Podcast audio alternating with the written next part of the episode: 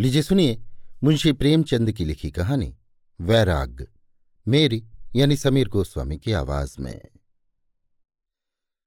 Gorakhpur railway में कोई ऐसा नेक और ईश्वर से भयभीत शख्स नहीं था, जैसे पंडित बजरंगनाथ। बहुत पढ़े लिखे रोशन ख्याल और सीधे स्वभाव के आदमी थे। दफ्तर के सभी आदमी छोटे से बड़े तक उनसे खुश रहते थे। बैसाख का महीना था, मई की पहली तारीख। पंडित जी ने तनख्वाह के अस्सी रुपये पाए और घर में लाकर बीवी के हाथ में रख दिए। बीवी का नाम विंध्येश्वरी था। अपने शौहर के मानिंद वो भी दया और प्रेम की देवी थी। शौहर के लिए लोटे का पानी लाकर बोली, दस तो घर के किराए में जाएँगे और तीस घर भेजने हैं। बजरंग हाँ और दस रुपये दोनों बच्चों के लिए गुरुकुल भेजने होंगे। उनके मोहल्ले के दो बच्चे गुरुकुल आश्रम में पढ़ने गए थे।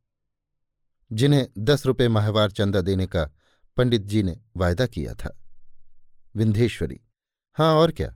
कम से कम पाँच रुपये उस बरहमन को देने चाहिए, जो अपनी लड़की की शादी के लिए कुछ मदद मांगने आया था। बजरंग हाँ हाँ मुझे तो उसकी याद ही न रही थी। गौशाला का चंदा भी तो दो रुपये होगा। विंध्येश्वरी, और दो रुपये पुत्री पाठशाला का चंदा भी तो है? बजरंग रुपए तो सब हो गए। तो हम बद्रीनाथ की यात्रा कैसे करेंगे? विंध्येश्वरी, इसी में से दस रुपये निकाल कर रख दो। हर महीना इतना ही निकालेंगे तो साल में एक सौ बीस रुपये जमा हो जाएँगे। क्या इतने में बद्रीनाथ की जियारत न होगी? बजरंग, हिसाब लगाकर, दस रुपये इधर जमा करूँगा तो महीने भर के लिए क्या बचेगा? कुल ग्यारह रुपये तो बचते हैं। विंध्येश्वरी, इतना खाने भर को बहुत है। बजरंग तुम्हारी साड़ी भी देख रहा हूँ, फट रही है। विंध्येश्वरी, इस महीने चल जाएगी। उस महीने में बन पड़ेगा तो ले लूँगी। बजरंग, घर पर सिर्फ़ बीस रुपए भेजे। अब की एक नौकरानी रख ली जाए। विंध्येश्वरी, नहीं नहीं, नौकरानी की क्या ज़रूरत है? दो आदमियों के वैसे ही बर्तन कौन बहुत से होते हैं? इस तरह पंडित की तनख्वाह हर माह बट जाती थी। महीनों के सोच विचार के बाद कहीं जाकर एक जोड़ा साड़ी आ पाती थी। लेकिन दोनों इसी में खुश थे। उन्हें पैसे का और लालच न था। हाँ अभी तक उनके कोई लड़का नहीं था और दोनों मियाँ बीवी एक लड़के के लिए बेचैन रहते थे। उनकी हमेशा से ख्वाहिश थी कि हमारे एक लड़का होता, सिर्फ़ एक। उनकी सुकून की सल्तनत में बस एक कमी थी। आहिस्ता आहिस्ता दस साल गुजर गए। पंडित बजरंगनाथ के अस्सी से एक सौ पचास हो गए। इसी लिहाज से मासिक आय में भी ज्यादती हो गई। लेकिन अपने खर्च के लिए अब भी वो किसी महीने में पच्चीस रुपये से ज़्यादा न लेते थे। और वो भी इसलिए कि इतने दिनों में वक्त बहुत कुछ बदल चुका था और जरूरियात की चीज़ें महँगी हो गई थीं। विंधेश्वरी ने अभी तक कोई बर्तन मांजने वाली न रखी थी। पर और सब कुछ हो गया। और उनकी औलाद की ख्वाहिश भी पूरी नहीं हुई। वो अब तक अकेले थे। पहले ये ख्वाहिश मजहबी अकायद के नीचे दबी हुई थी। सिर्फ़ कभी कभी उनकी याद आ जाती थी। पर अब इन दिनों को खास तौर से विंध्येश्वरी को अपनी सूनी गोद देखकर दुख और अभाग्य का एहसास होता था। उनका मजहबी झुकाव पहले प्राकृतिक और बिना लालच का था, पर अब उसमें लालच मिलता जा रहा था। वो अब दान देकर इन सत्कर्मों का प्रतिफल भी हासिल करना चाहते थे। उनमें कभी कभी बातें होती। ईश्वर कैसा मुनसिफ है? जो रात दिन खुद गर्जियों के चक्कर और हवस नाकियों में डूबे हुए हैं, उन्हें दूध, पूत सभी देता है और हमारी इतनी सी दुआ भी कबूल नहीं होती। यही भगत का मुकद्दर है। मज़हब परस्ती में सारी उम्र गुजर गई और फिर भी कोई सुख नहीं। हमसे तो वही अच्छे हैं जो ऐशो आराम में ज़िंदगी गुजारते हैं। लेकिन शायद भगवान की भी यही मर्ज़ी है। नहीं तो हमारे ऊपर इतना कर्म भी न होता। भक्तों के लिए चारों पुरुषार्थ हाथ बांधे खड़े रहते हैं। यहाँ कुछ भी नहीं। मोक्ष न जाने होगा या नहीं। जैसा कि इतनी जरा सी ख्वाहिश पूरी नहीं हुई तो मोक्ष कौन देता है? पंडित बजरंगनाथ अपनी बीवी को समझाते रहते थे। भगवान की मर्ज़ी कौन जानता है? अगर बिना औलाद होने ही में हमारा कल्याण हो तो? जब उनकी मेहरबानी होगी, मज़हब, औलाद, धन, मोक्ष सभी मिल जाएँगे। भक्तों का फ़र्ज़ सिर्फ़ अपने तन मन को भगवान के चरणों पर निछावर कर देना है। फल की कोई उम्मीद नहीं करनी चाहिए। हम अपनी सीमित अक्ल से क्या जान सकते हैं कि हमारे लिए क्या सूदमंद है और क्या नहीं? विंध्येश्वरी ये उपदेश सुनकर चुप तो हो जाती, पर उसके मन को इत्मीनान नहीं होता था और पंडित जी भी खुद साफ़ दिल से ये बातें नहीं करते थे। लड़के की ख्वाहिश से उनका मन भी चंचल हो जाता था, लेकिन वो इस दर्द को और ज़्यादा ज़ाहिर नहीं करते थे। पंडित जी के पड़ोस में एक बनिया रहता था। दोनों घरों की दीवारें मिली हुई थीं। बीच में बनिए ने एक छोटी सी खिड़की खोल ली थी। कभी कभी दोनों औरतें खिड़की के सामने खड़े होकर बातचीत किया करती थीं। बनिया इनके कई बच्चे थे। लेन देन होता था और कपड़े की दुकान चलती थी। दोनों ही ज़्यादा और कड़ा सूद लेने वाले थे। बनियान खुद भी कुछ लेन देन किए हुए थी और रुपए पर एक आना सूद लेती थी। उनके दरवाजे पर ऐसा ही कोई भाग्यवान भिखारी होगा जो खैरात पा जाता। नहीं तो निरंतर यही जवाब मिलता, फिर मांगो, हाथ खाली नहीं है, वगैरह। भिखारी गालियाँ देते चले जाते थे।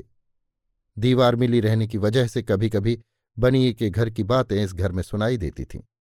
खासतौर से इसलिए कि बनिए की बीवी की आवाज़ काफ़ी तेज थी। एक दिन रात को बिंदेश्वरी खाना खाकर आँगन में लेटी हुई थी और पंडित जी कोई समाचार पत्र पढ़ रहे थे कि इतने में बनिया दुकान बढ़ाकर घर आया। उसकी बीवी ने पूछा, आज कैसी बिक्री हुई? बनिया बोला, आज तो सारे दिन मक्खियाँ मारता रहा, बोहनी तक नहीं हुई। बनिया यहाँ भी न जाने किसका मुँह देखा था कि तेल की हाड़ी हाथ से छूट पड़ी और सारा तेल बह गया। बनिया, पड़ोस वाली पंडिताइन का मुँह तो नहीं देखा था? बनियाइन हाँ खूब याद आया। मैंने उठते ही खिड़की से झांका तो वो नहा रही थी। बनिया, मैंने भी इसी पंडित का मुँह देखा था। घर से चला नहाने तो बैठा मुँह धो रहा था। बनियाइन मैं भी बिना दिन चढ़े घर की खिड़की नहीं खोलूँगी। रात को खामोशी आमतौर पर ज़्यादा गहरी होती है। यही वजह थी, या उन दोनों ने इन लोगों को सुनाने के लिए ये बातें की थी, इसका फैसला नहीं किया जा सकता। पर बातें साफ़ साफ़ सुनाई दी। दोनों ने सुन लिया। विंध्येश्वरी ने दुखी आँखों से अपने शौहर को देखा और फिर सिर झुका लिया। पंडित जी ने एक ठंडी सांस ली और अखबार को ज़मीन पर रखकर आसमान की तरफ़ देखने लगे। उनकी धार्मिक निष्ठा कभी भी इतने सख्त इम्तहान से नहीं गुजरी थी। कुछ देर बाद विंध्येश्वरी ने कहा, कोई दूसरा घर खोजो। बजरंगनाथ बोले हाँ कल। घर तो दूसरे ही दिन बदल दिया गया। पर उन बातों से दिल को जो तकलीफ़ पहुँची थी, उसका इलाज न हो सका।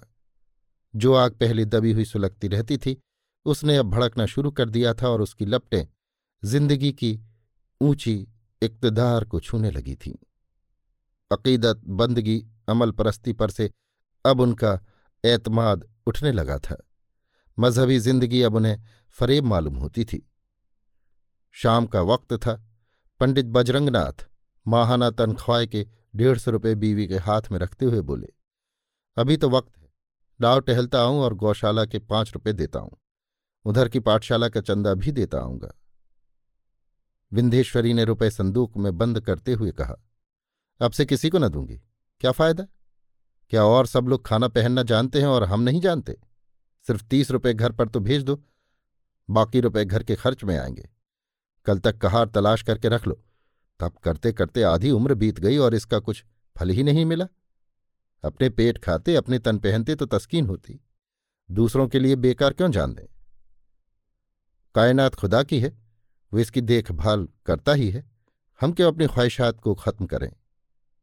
बजरंग ने हंसकर कहा, लाओ लाओ, देता हूँ। लोग क्या कहेंगे? विंध्येश्वरी, दुनिया को किसी के कहने का डर नहीं है तो हम ही को क्यों हों? किसी को दूध भी और पूत भी यहाँ एक से भी गए। बजरंग के दिल में भी यही ख्याल पैदा हो चुका था। एक बार और ऊपर दिल से कहा, फिर दो रुपए लेकर कलमी आम लेने बाज़ार चले गए।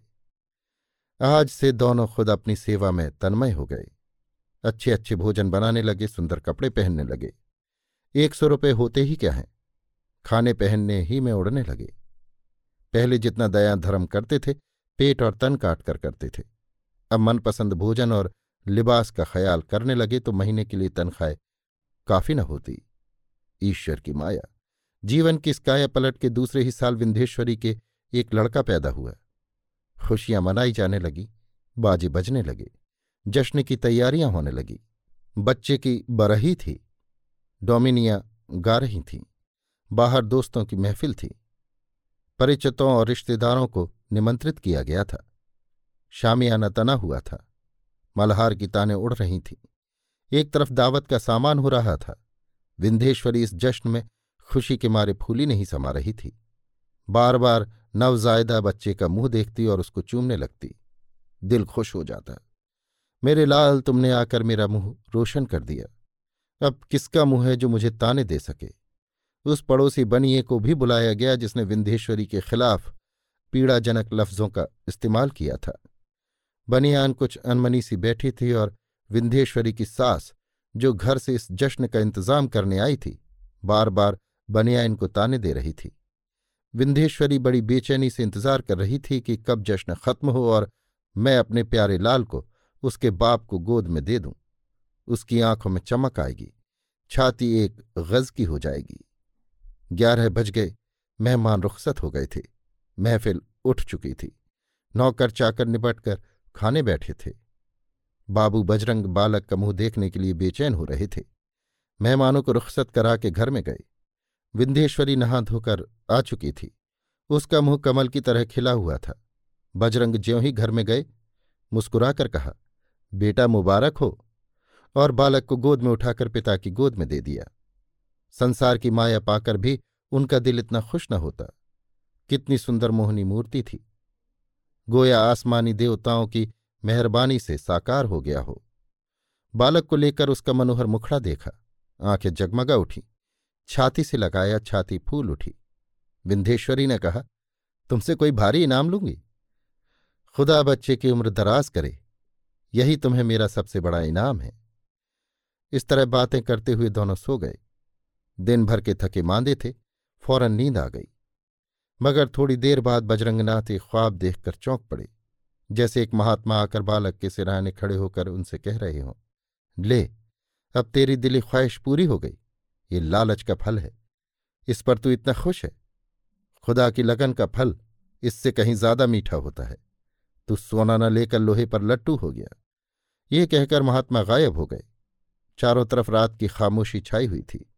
चिराग जल रहा था। बालक मीठी नींद में सो रहा था। गोया किसी दिल में कोई खूबसूरत नूर सो रहा है।